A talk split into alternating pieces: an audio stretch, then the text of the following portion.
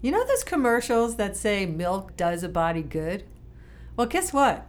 Milk, cheese, dairy, it does a body bad. It does a body sick. So, why is it that the American Heart Association, Susan B. Komen, American Diabetes Association, all these other health associations include dairy in their dietary recommendations? That's the question for the day, and to understand what dairy is really doing to you. I'm Sarah Hiner, and this is the Bottom Line Advocator podcast. I'm Sarah Hiner, president of Bottom Line Inc., the number one provider of expert sourced, expert vetted, expert advice that empowers your life. I'm thrilled to be talking today to Dr. Neal Barnard, founder and president of the Physicians Committee for Responsible Medicine.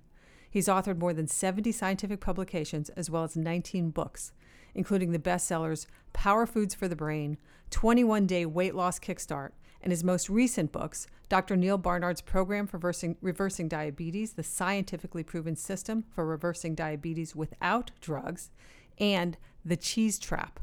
Dr. Barnard is a frequent lecturer appearing throughout the world and is an adjunct professor of medicine at the George Washington University School of Medicine.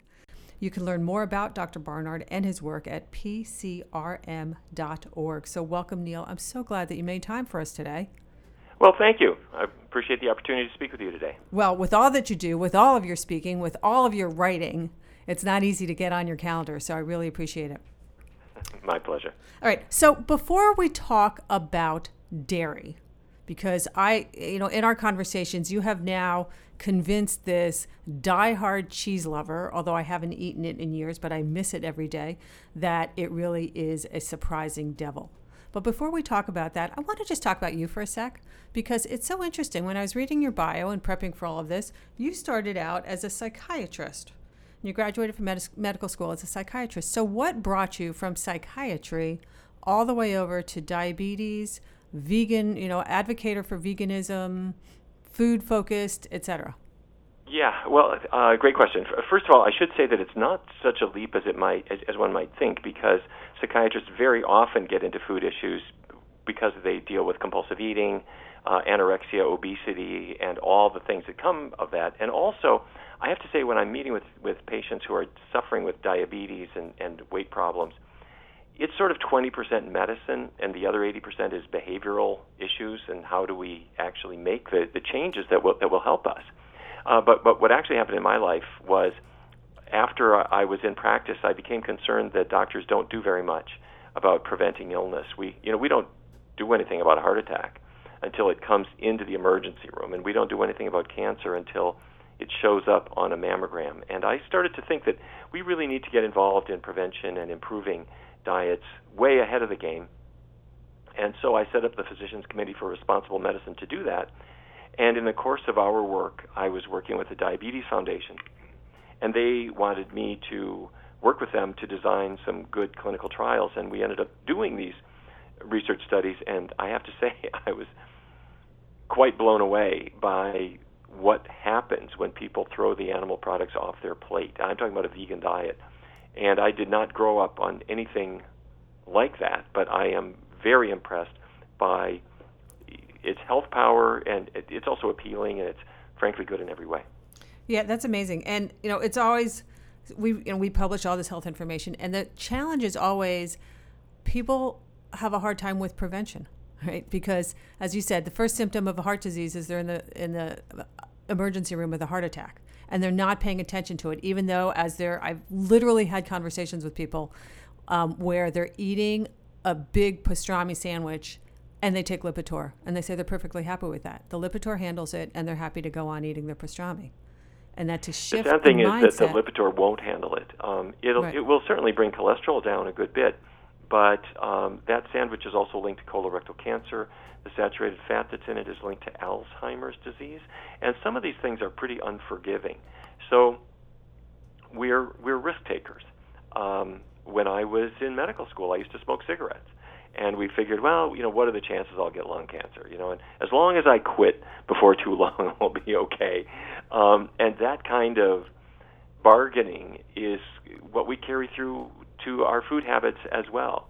Um, sure, a bacon, you know, double cheeseburger is linked to obesity and diabetes and several forms of cancer, but maybe I'll be all right, or I'll um, I'll not eat it too often, or or something like that. And of course, we typically lose that bet.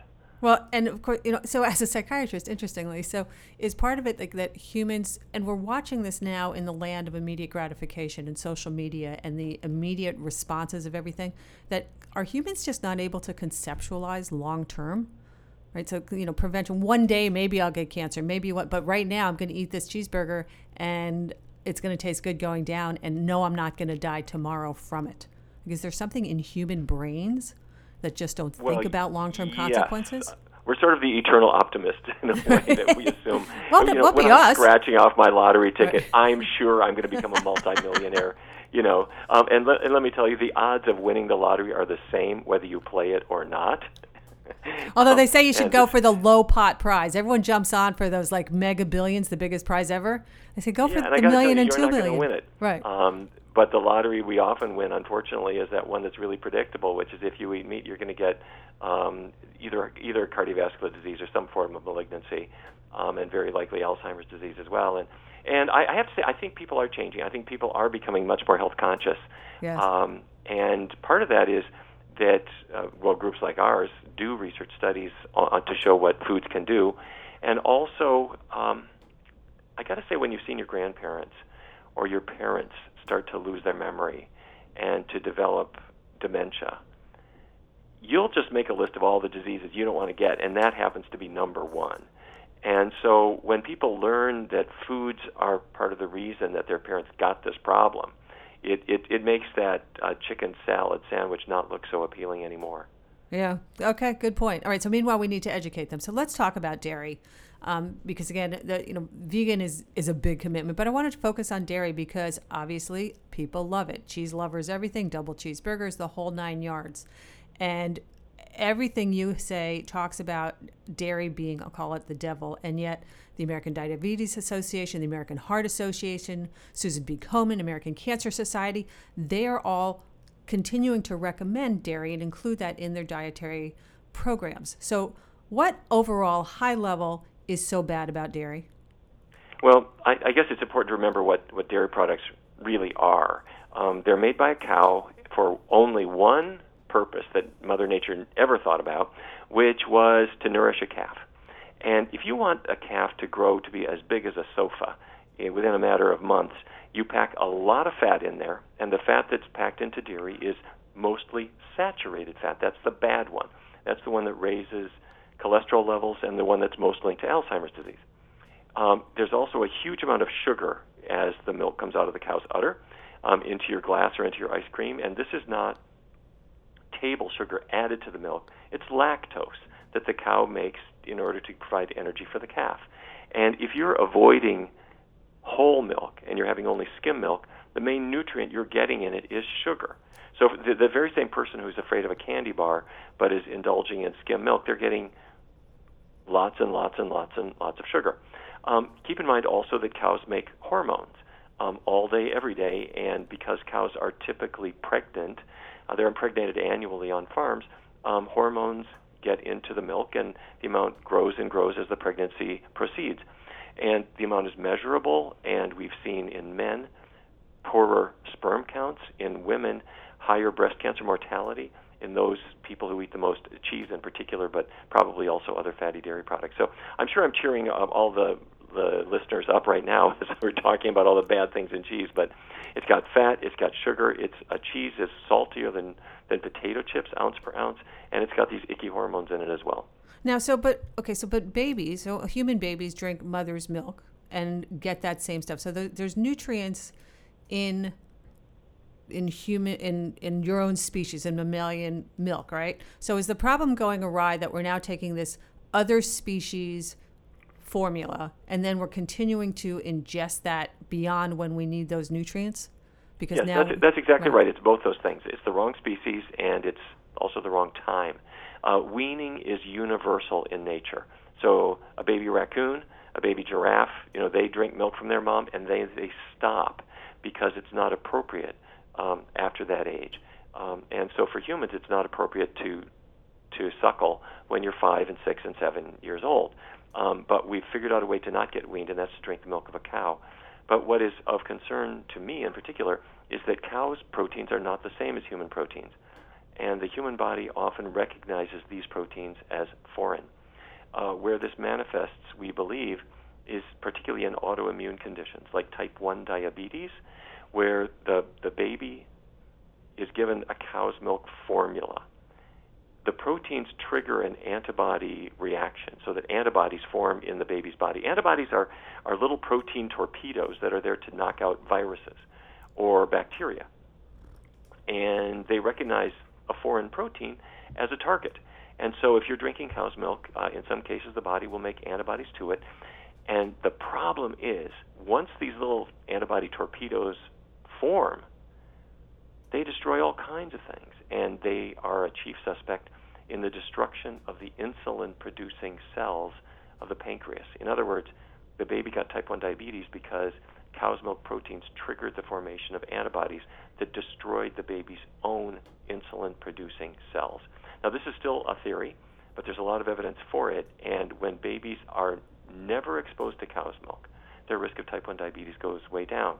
But there are other autoimmune conditions too asthma, Sjogren's syndrome, rheumatoid arthritis.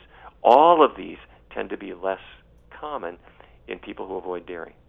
Now, they're, they're kind of skyrocketing, though, in recent years. Right. So, you know, right along with autoimmunes cheese. in general. Uh, uh, cheese sales are going up, and so are all the problems that relate to it, right. uh, including obesity, by the way. For all those people who are saying obesity must come from uh, sugar, uh, sugar consumption has been falling for 20 years. Obesity continues to rise, as does diabetes, and I think that, the cheese products probably get a huge amount of the blame for that. Yeah, well, there's an amazing chart that you show in some of your presentations that show the graph. Absolutely side by side as the cheese consumption goes up as with obesity and sugar as you say tails off.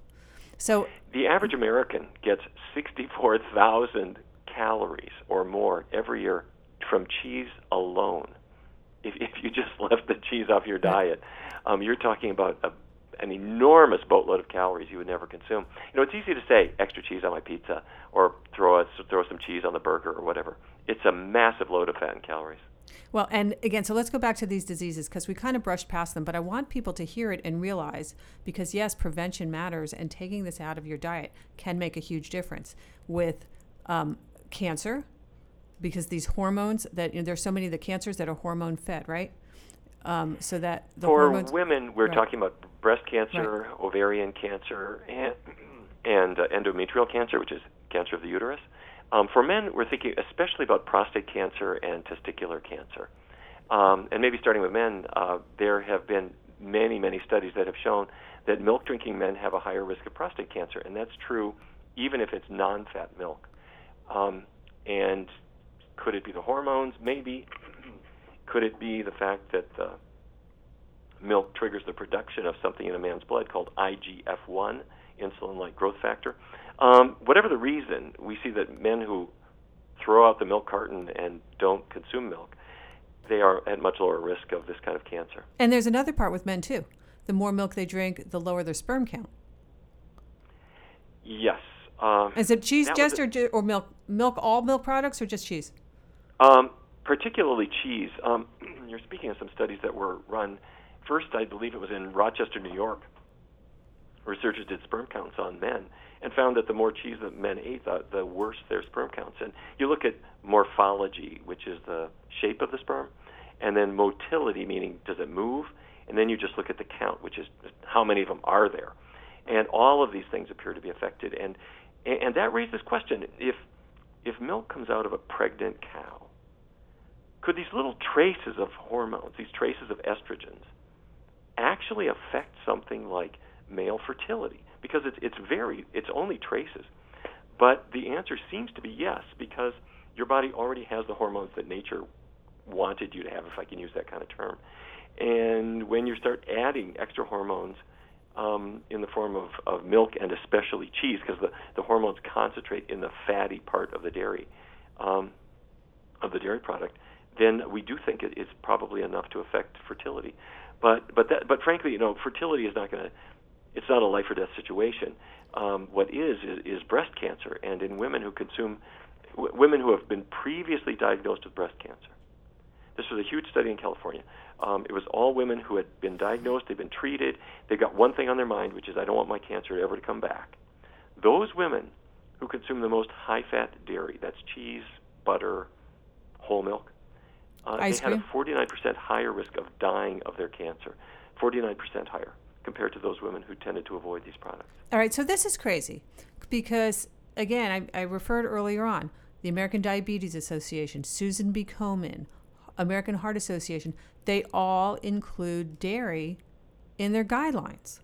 And I'm not even going to the, you know, food pyramid, which we know the politics of the dairy farmers and all of that. But why would these medical associations be including dairy in the recommendations when there's so much research that shows a direct connection? I don't want to speak for these organizations, but um, I, they are run by people who have dietary habits of their own and biases and prejudices of their own and their own read on the literature, and they're entitled to obviously make their own opinion. Um, but let me call out the American Heart Association for a moment. Um, the AHA has done a number of good things uh, over the years, but one of the things that has really raised eye- eyebrows is if you are McDonald's or you are Kraft and you sell a product and you want to make sure that the American Heart Association never never says anything against you, you can pay $10,000 to the American Heart Association and join the Industry Nutrition Advisory Panel. The AHA has this panel um, for sale for for uh, manufacturers who pay 10 grand a year. What they buy for that is special access specifically to the American Heart Association's policymakers. And so you get a chance to say why McDonald's can fit into a healthy diet and why cheese and so forth fits into a healthy diet. And I have to say, with that kind of money, do you think the American Heart Association is ever going to say that maybe the saturated fat in cheese is not good for you? Um, and it gets worse. They will sell their name to, to be on a cut of meat uh, this pork chop is heart healthy because it meets a certain standard or something like that. Um, is this corruption? Um, it's follow the money trail. To its credit, the American Medical Association years ago threw these people out. Um, they were taking money from various industry sources. They got caught and they cleaned house. And I've got to say, I think the American Medical Association has been uh, a standard for others to follow um, where we've just we, we've got to understand: are we for heart disease, or do we want to stop it? And if we want to stop it, we've got to call out who's causing it. It's the same thing as the tobacco industry giving money, um, which it used to do to various health organizations and members of Congress and everybody else. Um, and now we've got the meat industry doing much the same thing, and dairy is. And dairy well. okay. Um, so let me ask you. Let me flip sides and just play devil's advocate for one brief moment. How come European countries that eat dairy, you know, there's there was that big book about how come French women aren't fat, and you know, Swiss who obviously eat a lot of cheese. A lot of those countries, I'm going to presume, or let me let me just ask, do they have the same problems with dairy that Americans do? And sure. if not, yes, why not? It, uh, they do, um, and in, as a matter of fact, there has long been viewed a, a north-south gradient in France and in Italy, where it used to be, you know, th- things are changing dramatically in recent years, but it used to be 1960s, you would talk to a chef in Marseille. Uh, I'm talking about places in the south of France. Uh, and they would they would never cook with butter and cream and all these things. Those were northern foods. And uh, meat was there was meat in the diet, but it wasn't a big thing. And and the idea of having meat every day was was that was a northern habit. Um, things have changed in these European countries, and now meat is coming in everywhere, and cheese is big all over the place. Um, and obesity and diabetes are rising there just like here. Now, I don't mean to say they're as bad as we are. I'm sorry to say that uh, they are not. Well, I wasn't um, sure if um, there was something different in the cow's milk, in the hormones, in you know, kind of the source of the dairy itself that was different in Europe versus here. Really not. No, uh, a, a cow in in Brussels is not dramatically different from a cow in New Jersey. And the milk that comes out of that cow is from a, a hormone um, high high hormone every single cow, one of no them in what. Europe right. and the United States is right. um, has the hand of a far, uh, uh, uh, of a farmer up his, her rectum once a year, where the, that hand grasps the uterus and the other hand in, inserts the semen to artificially inseminate them.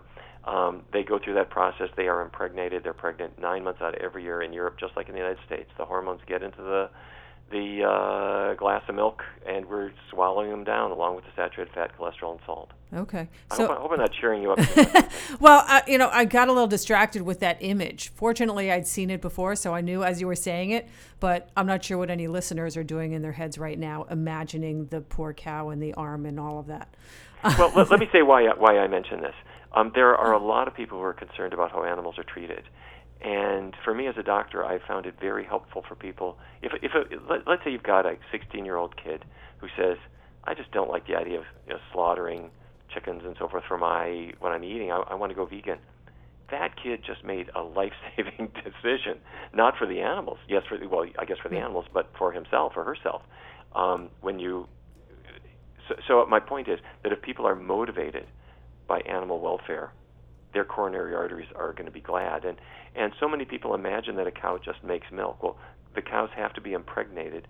They are impregnated by artificial insemination, and then the calf that results from the pregnancy is taken away because the farmer wants to sell the milk. Right. And if she's a female calf, she will be raised in a hutch in isolation, and she'll be then artificially inseminated when she's ready.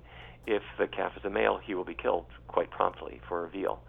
Um, and then when the cows are about four, a, a cow normally lives about 20 years in in, in their, the cow's actual lifespan, but by about age four, they're all just slaughtered for, for low-grade hamburger because the farmer isn't getting as much milk as he did when she was two or three. And so you then artificially inseminate her daughters and granddaughters and take their milk and um, take their kids away. And it's, it's frankly, I have to say, as a as a person who has animal agriculture folks in my own family, it's a creepy, creepy business, and it's something that I think has no part in a civilized society. Well, and I think something that most people have no clue about whatsoever what the reality is. All right, let's let's jump subjects a little bit. Let's talk about cheese addiction, and that there that cheese cheese actually have these mild opioids opioids in in it. And that pizza being the number one most addictive food on a list. You know, it's a funny thing. When we were doing research studies, um, NIH, and we, we do these all the time, but I remember an NIH funded trial that I was doing back in 2003 through 2005. And we were using vegan diets for people with type 2 diabetes, and they got dramatically better. They would lose weight, and their diabetes would improve, and everything else. But I kept hearing from from from one person after another, the food I really miss is cheese. You know, it wasn't ice cream, and it wasn't a chicken wing. They wanted cheese. And I thought, what is that? They they kind of would describe it the way an alcoholic would describe his last drink with his great fondness. I thought Mm-hmm. they're describing it like a drug. So we started looking into it, and what we found is quite surprising. There actually are opiate traces in cheese itself. They- They're in milk, but they're concentrated in the cheese. And this isn't infused in it. It's actually part of the, the chemical structure of the cheese. Well. The, they're in the the dairy protein, which is called casein, C A S E I N, and the casein protein, like like all proteins, is a string of beads, and each bead is an amino acid, and in your digestive tract, those beads break apart into individual individual beads that you can absorb. Except in milk, the casein protein breaks apart to release some individual amino acids, but it also releases strings of four or five or six or seven amino acids, and, and they go to the brain and they can attach to the very same receptors in the brain that morphine will attach to. So they're called casomorphins. And they're not that strong. They, the strongest of the casomorphins is called morphiceptin, and it has about one tenth the brain binding power compared with pure morphine, pharmacy grade morphine. So call it maybe 10%, uh, something like that. So it's not enough to get you arrested, but it's more than enough for a person to really like cheese. And they think, well, I just like that funky smell, or it's got the nice mouthfeel. And they're completely unaware of what's happening in their brain as they're ingesting it. It's, it has this drug like effect. And it has the same effect, by the way, on the intestinal tract, where uh, if a person ever ate too much cheese and got really constipated, that's the other narcotic effect uh, of the cheese. That it makes you constipated? Oh, because morphine creates t- constipation. Yeah. Um, i yeah, if you ever had surgery, you Yeah. had an a- appendectomy or something, and you got a Demerol injection, and then you found you were all blocked up afterwards. Narcotics stop your intestinal Right. movements, and and people who overdo it on cheese very often report this massive constipation, and that's I believe it's a narc- it, it's partly because there's no fiber in cheese, mm-hmm. of course, but it's also because of the nar- narcotic effect of the cheese. But the the one we're worried about is that the narcotic morphiceptin and its cousins with the, the other casomorphins, there's a whole group of them, they when they attach to the brain and they stimulate the brain receptors, they cause a narcotic effect that causes a person to want to eat that food. And so why are people getting this massive amount of saturated fat in their diet and cholesterol and sodium and why are they then gaining weight? And why are they then having a high cholesterol level? And why do they then need lipitor and high, antihypertensives and all these things? It's a drug habit um, right. in, in the same way as why does a, a person who smokes cigarettes why you know why are they at risk for things and why do they need medical care and why does an alcoholic have the problems that they do um, if you are hooked on cheese products and you're rationalizing it because you just like the taste there's something much more fundamental going on. Well, it's so funny. I, for the most part, have not eaten wheat, sugar, or dairy for the last 20 plus years. But I like cheese too. And every so often, you know, you're out at somebody's house and they have cheese and crackers for an appetizer. And I'll have, you know, have a little bit of it because every so often you're entitled. And it really is amazing. There is this, uh, you know, you can't just have one. It's like the Lay's potato chips commercials. And I can definitely feel that and feel that addictive quality of it um, even and that in that little piece of time. So it's almost like you can't you can't limit it. You can't say just have a little bit of it. That it has to be all or none in order to overcome it. Although yes, I, th- I think what you said is an extremely common experience and a really important one. And yet there's a flip side to it as well, and that's disgust. Um, where, like a smoker, um, when you're a smoker, you want a cigarette, and a cigarette makes everything better. Um, you got a headache? Well, at least you can have a cigarette. You might still have a headache, but you feel better.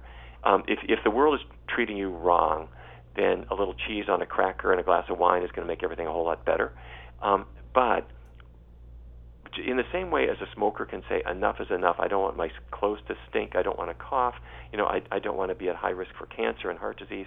And then you, you you find that your desire for a cigarette turns into disgust and you don't want to be around people who smoke. Um, when people really see cheese for what it is, for being the product of an abused animal that's filled with hormones and saturated fat and is bad for you, they look at this stuff and they they're no longer attracted to it. They find it gross, and if it ends up on their pizza, they scrape it off. And I know that's funny to, to think of if you are kind of in the midst of active, you know, cheese aficionadodom, but but but it's it's a common experience. Yeah. The same way as a person who wakes up really hungover throws out the bottle and you know they're kind of disgusted by it. That, that's what happens with cheese too. Interesting. Well, the other thing that I found when I when I cut those foods out of my diet because I was a big child of the '60s, big sugar intake, etc. And I thought, oh my God, I'll never be able to to just cut that out of my diet. And I didn't realize until I stopped eating that food how bad it made me feel. So, you know, to, to the point of disgust, right? So now I can easily not eat it because I know that I'm going to feel horrible afterward. And yes, and you know who's really taking this to a fine point are athletes. Um, this started, I'm going to say it probably started with the, the ultra long distance runners who felt that if they were eating cheese and meat, they just couldn't compete very well. And it's probably because the saturated fat makes their blood more viscous and thick and so their tissues don't oxygenate very well, and their brain doesn't oxygenate, which is why you fall asleep after that fatty meal. Yes. Um, so Scott Jurek and Brendan Brazier and Rich Roll and these really just top level athletes are all vegan, and and nobody can touch them. Um, and then it got into tennis. And we were talking about autoimmune conditions. Uh, Venus Williams had an autoimmune yeah. condition called Sjogren's syndrome. Yeah. And I mean, she just she she, she tanked and so she got the dairy out of her diet and, and went vegan. And then Serena said, "Well, if you're doing it, I'm doing it too." Um, and then um, on the male side of the tennis court, Novak Djokovic, who won Wimbledon and yes. the U.S. Open and wins everything else, um, he actually has a vegan restaurant uh, that he, he's opened in Monaco. Um, and then it, then it got the uh, uh, in Formula One the the pinnacle of racing. Lewis Hamilton's been the five-time world champion. He he openly talks about his his uh, vegan diet, and I wouldn't be surprised if his reactions are would be slowed if he had a cheese sandwich for for for lunch. But now it's it's the basketball players and then the football players. You know, they want to be big and muscular, but they don't want flab. So the Tennessee Titans, maybe 12 or 15 of their players have been doing this, and they had their best season last year they've had in a long time. So anyway, Wow. it's been a funny thing. If if you want to be alert and feel good and so forth, getting that junk out of your diet really really helps. And if your goal is just to to do well in your af, you know, in your weekend afternoon running or whatever, it's it the people on these on a plant-based diet they, they just perform better and they feel better. So that's great to know. All right, so let's talk about that. Let's go through some of the dairy foods. Or so let or let me rephrase it. Are all dairy foods equally evil to cheese? So yogurt, organic milk. You know, are there different grades of cheese? If it's goat's milk or sheep's milk, or is it all simply classified evil and it's all got the hormones and the salts and the fats? Well, the, keep in mind that people buy goat's milk. They don't buy it because it's healthier. They buy it because it has an image of being on a, a small farm on the hillsides outside of town. Um, and if anything, it's a little bit worse. The fat content is a little bit worse, and and the the ethical issues are the same. Uh, keep in mind they have to impregnate the goats, and the kid is not going to suckle from mom. You know, you you you got your your point is to make goats cheese. So they the kids, the the baby goats become part of goat yoga until they're not cute anymore, and then you hang them up by the leg and slit their throat. um, so Yeah. no, this is this is not it's it's not any better. Um, the the way to make milk better is when you if you have whole milk and you take away the fat and make skim milk, that's a step in the right direction. But now you've got sugar in it, so if you take the sugar out, it's even better. And if you take the hormones out and all the other junk out, I guess you'd be left with Perrier, but um, that would be better too. So I, I'm kidding, but the, the point being, if you can just take all the milk out of the milk, it would be better. So and okay, so milk's all the same. Yogurt, same thing. Are yogurts any better? Yogurt is romantic milk. Um, it comes from Greece. Didn't I have a nice vacation in Greece? You know, we, we it's yogurt is milk that you threw a bacterial culture in, and it takes the it, it then ferments the lactose and gives it that funky smell. And then uh, people talk about folks in uh, Russia eating it and miraculously living to old age, and these are these are mythological things that cult, that gullible people believe. It still comes from a pregnant animal. It's still got hormones in it. It's it's still it's if it's low fat yogurt, its number one nutrient is sugar. So it's no, it's not it's not health food. So sorry all of it's the same. Okay. How about um, whey protein powder? So whey is dairy based. Yeah, whey is an amazing phenomenon. Uh, when when cheese makers to make cheese, you add uh, brevibacteria, B R E V I, Brevi bacteria, to make a nice Munster. Uh, b- by the way, between your toes, the Brevi bacteria are what makes your feet extra funky if you haven't taken a shower in about two weeks. So the same Um, bacteria is in cheese is, is on my feet. Isn't that cute to think? That's Um, delicious. brevi- bacteria, that's what makes the cheese have that strong smell. So once that's in there, and then you then you add rennet, which is an enzyme that came out of a calf's stomach or else is genetically engineered. The the enzyme then makes the solids all clump together. And then you have that liquid left that you got to get rid of. That liquid is whey. And you drain it off, and that leaves you with the solid cheese. So you've got now a big tank full of whey, which is this liquid full, full of lactose and, and some other th- parts of the milk. And so the, the cheese factory would throw it in a landfill or put it in a barrel and ship it away, and they couldn't figure out what to do with this whey. And they got a brilliant idea, which is that bodybuilders will buy anything. So um, they would dehydrate the whey and sell the whey protein as a powder, and charge. You can charge more for it pound per pound than for cheese. And so guys who are trying to build their muscles are told, here's this dairy protein, and if you if you eat it, it will help you. Now, needless to say, its effects are slim to none, but um, but people will buy it, and uh, that's the whole idea with whey protein. And do you need it, or does it have any benefit? I would say no. and it still has the same, I'll call it core dairy issues. All right. So how about Well, this? yeah, yes, but it's different. It's not it's not casein, so it doesn't have the casomorphins in it. Right. To my to my knowledge, um, it's just a dehydrated um, protein that some people will react badly to. Well, let's talk about milk replacements then. So, what do you think of all the the nut milks, the soy milk, the nut milk, the rice milk, the oat milk, all these you know substitutes? So the good news is that people are moving away from a lot of the milks and to these substitutes. Are there Yes. are they good or do they have their own devilish issues? Well, the most important thing about them is that they're, they're not cow's milk, so you don't have to impregnate a soybean. Um, so it doesn't have you know estrogens in it. um, and that's true for cashew milk and almond milk and so forth.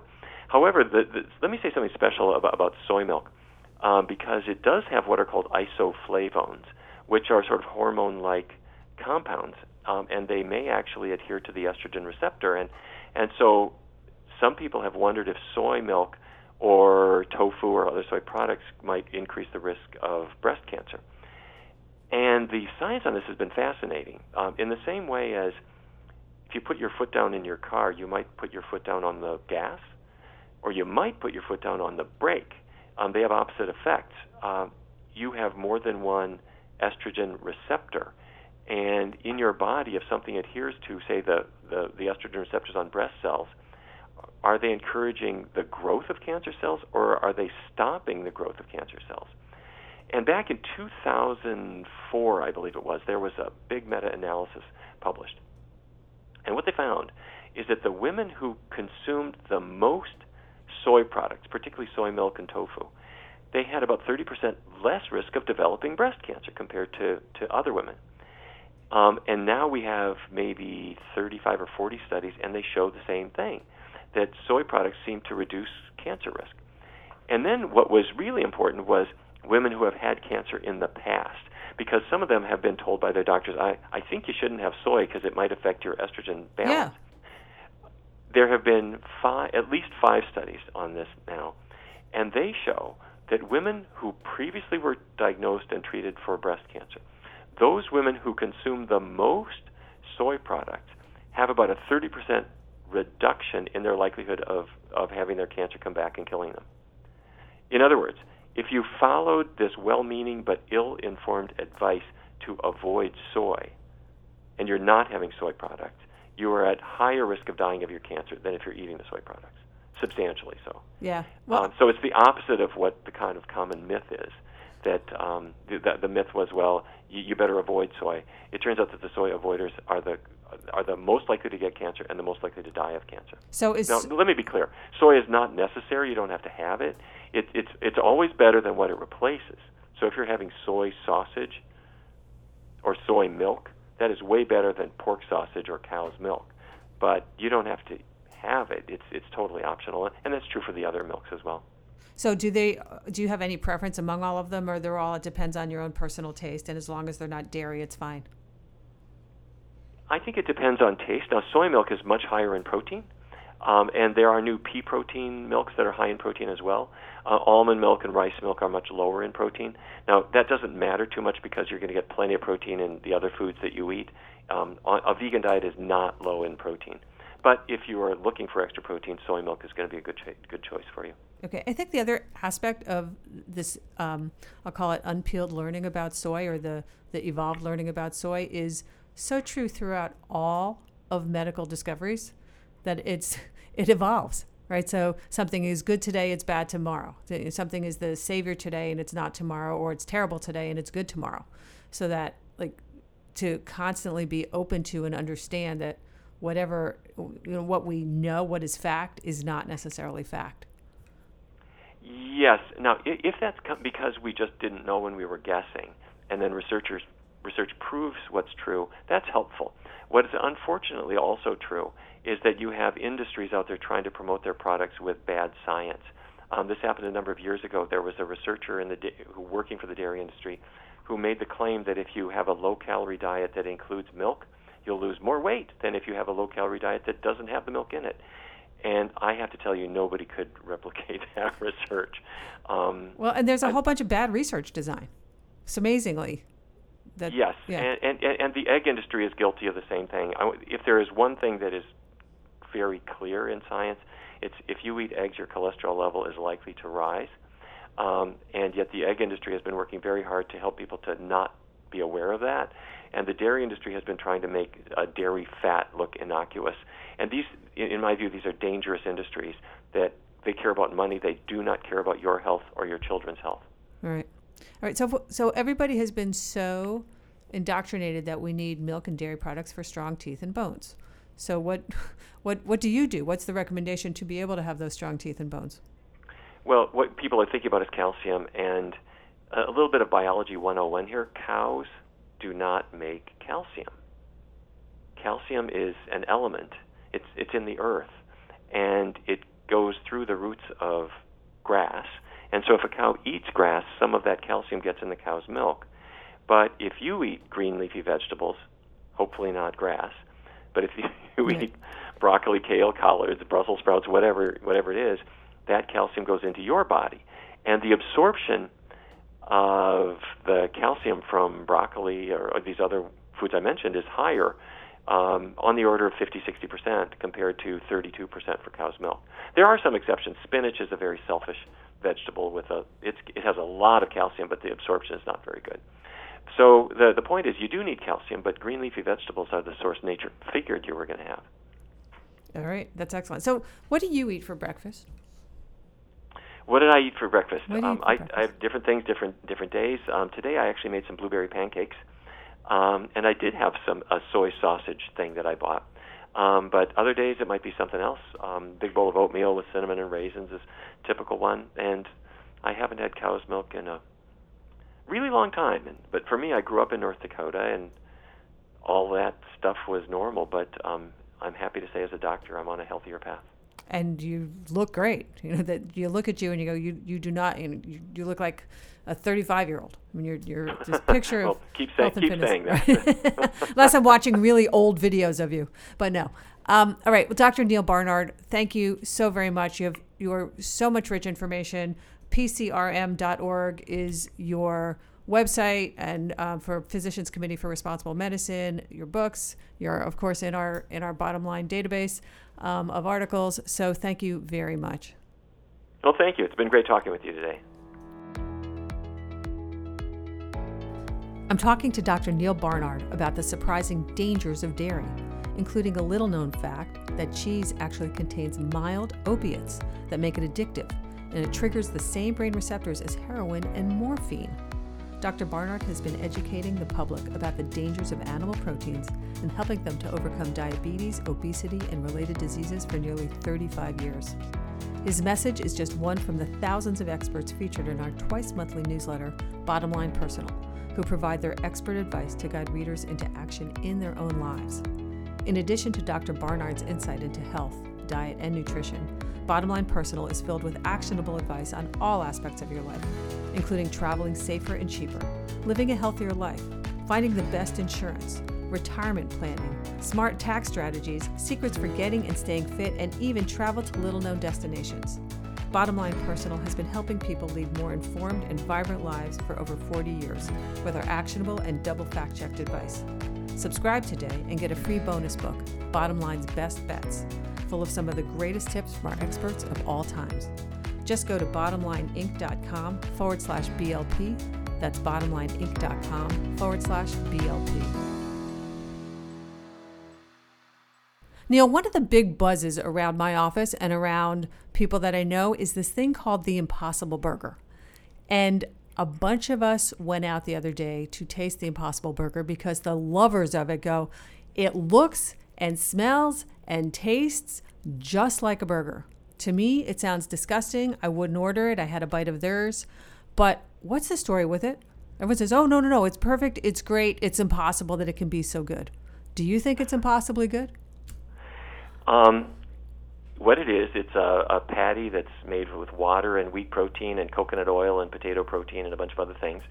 And it is better for the environment, which is the main reason it's on the market. Uh, you don't have to um, feed a whole bunch of feed grains to cows and then and and uh, and harm the environment through all the things that animal agriculture does. And it's better in meat in certain ways. Um, when you heat it up, the carcinogens that meat might have are not in the Impossible Burger. That said, um, there are far better veggie burgers than the Impossible Burger. Um, if you have an Impossible Burger, it's got about 53% of its calories come from fat. 41% of its calories specifically come from saturated fat. That's the coconut fat in it. So if I, I am hoping that as this burger evolves, they will uh, take the coconut fat out and use a healthier one, uh, you, you can almost feel your arteries snapping closed when you take a bite in it. And I have to say, I don't think personally it tastes any better than any other veggie burger. What, what happens now is people have been lured in by the name and the marketing and this ridiculous claim that it tastes just like meat and it's got the, the heme iron is the magic ingredient and all this nonsense. Um, well, and I think that they're appealing to you know all all of us who really want to eat cheeseburgers and they're trying to be good so that you know you said that, that the reason they're doing it is for the environment i would say they're doing it because of gluttony because people really want to be eating their cheeseburgers and they're pretending that they're better um, well they are better for the environment right. and they, they do have um, some health advantages but other health risks and and if if you're if you are looking for a vegan burger, what, what you're tasting in a burger, whether you buy it at McDonald's or whether it's a veggie burger, you're tasting the ketchup and the pickle and it's kind of that grilling flavor with it. And to my taste, the Impossible Burger doesn't taste any better than any other veggie burger, but it's got way better marketing. So if you go to the store, there are many brands of, of vegan burgers. I would read the labels, and I would have the ones that are lower in fat than the Impossible Burger. Now, now having said that, um, if the product really does get people to eat it instead of a beef burger or a chicken chicken patty, that's a step in the right direction, and that and that's a good thing. But um, the idea that a person is going to stay there is it, it's not good because, to tell you the truth, this product wipes out the health benefits of a vegan diet. So, in general, like you and I were talking before, you mentioned that you had some vegan sausage for breakfast. In general, I avoid what I'll call fake foods that if it didn't, if it's not the way that God grew it, I don't have like reformulated versions of sausage. Either I eat the the whole disgusting what they do to make a sausage, which I don't, or I skip it. So, but you seem to be, I'll call it okay with recompiled versions of food. Sure. It, it, well, for, first of all, uh, these transition foods have an enormous benefit for people who are making that transition, and and that's a really good thing there. But if you're having uh, ground up soybeans mixed with water that you put on a, a nonstick pan and you put it on your plate, there's nothing wrong with that right. whatsoever. Now, is it ground up, and does that mean it's processed? Sure. In the same way as spaghetti comes from wheat that's that's been processed, um, so that's not bad. The, my gripe with the Impossible Burger is they they mix it up with with coconut oil. And my own view is that coconut oil is great for shining your shoes, but you should not swallow it. Um, now, but but let, let me emphasize again: if a person is eating a beef burger or a chicken burger or a turkey burger, and they make a switch to a veggie burger, including the Impossible Burger, that's a good move. So good on them for doing that. But once you're in this side of things, don't stay there. There are much healthier ones that taste just as good.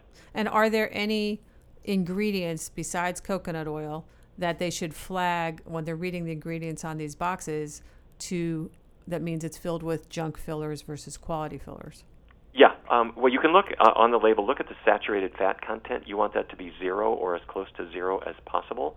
Um, and on Impossible, it's 41% right. of the calories uh, come from saturated fat. That's the the one that snaps your arteries closed. Now, cheese. Uh, to be fair, cheese is 70% fat, and most of that is saturated fat. So don't get me wrong, cheese is terrible um, and and beef and and frankly chicken. Chicken is about 30 percent. Uh, 30 percent of the fat in chicken is saturated fat.